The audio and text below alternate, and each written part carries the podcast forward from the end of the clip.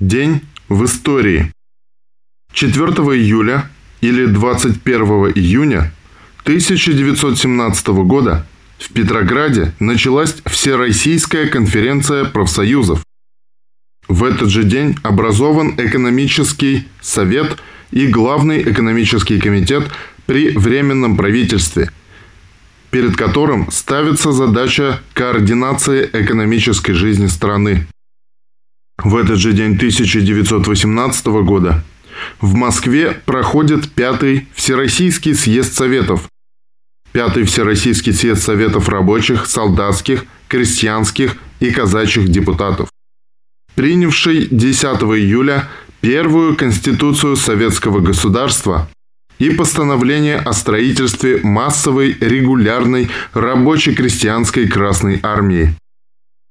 4 июля 1918 года в Киеве родился поэт Павел Давидович Коган. Школьником дважды пешком путешествовал по Центральной России, что твой Алеша Пешков. По состоянию здоровья был освобожден от призыва, но пошел на войну, стал офицером. 23 сентября 1942 года на сопке «Сахарная голова» под Новороссийском Коган и возглавляемая им разведгруппа попали в перестрелку, в которой он был убит. В этот же день 1919 года СНК РСФСР принял положение об изобретениях. Согласно нему, любое изобретение могло быть признано достоянием РСФСР президиумом ВСНХ по представлению Комитета по делам изобретений. Несекретные изобретения поступали в пользование всех граждан и учреждений. В случае несогласия изобретателя с условиями, на которых изобретение признавалось республиканским достоянием, допускался принудительный выкуп. Сделанные в России изобретения должны были заявляться в России раньше, чем в других странах.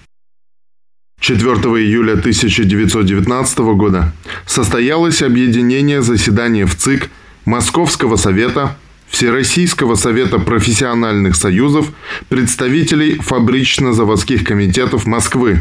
На заседании выступил с докладом о современном положении и ближайших задачах советской власти Владимир Ильич Ленин.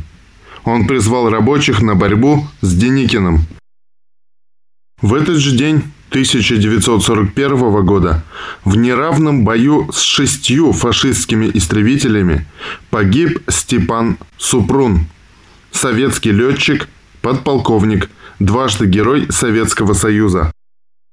4 июля 1941 года началась оборона Могилева, одна из ярких страниц летней оборонительной операции Красной армии на белорусской территории в начале Великой Отечественной войны.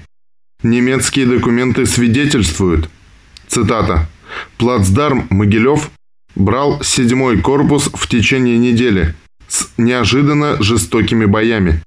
Этот штурм представляет собой полностью завершенную операцию, поэтому является редкой картиной отдельной битвы армейского корпуса. Русский держится до последнего. Он совсем не восприимчив к боевым действиям на его флангах и в тылу. Нужно было с боем брать каждую стрелковую ячейку, каждую противотанковую и пулеметную позицию, каждый дом». Конец цитаты.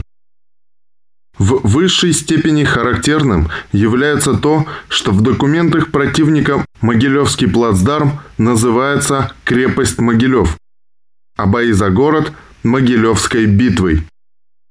4 немецкие дивизии потеряли под Могилевом 3765 офицеров, унтер-офицеров и рядовых, убитыми 727, ранеными 2867 и пропавшими без вести 171, в том числе 176 офицеров, убитыми 52, ранеными 121 и пропавшими без вести 3.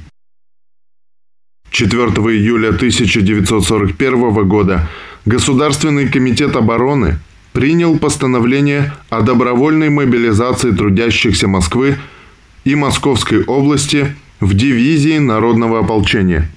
В ночь на 2 июля 1941 ЦК ВКПБ предложил местным партийным организациям возглавить создание народного ополчения, и в тот же день Военный совет Московского военного округа принял постановление о добровольной мобилизации жителей Москвы и области в народное ополчение.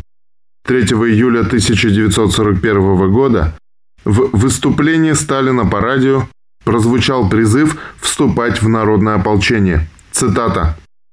«Вместе с Красной армией поднимаются многие тысячи рабочих, колхозников, интеллигенции на войну с напавшим врагом.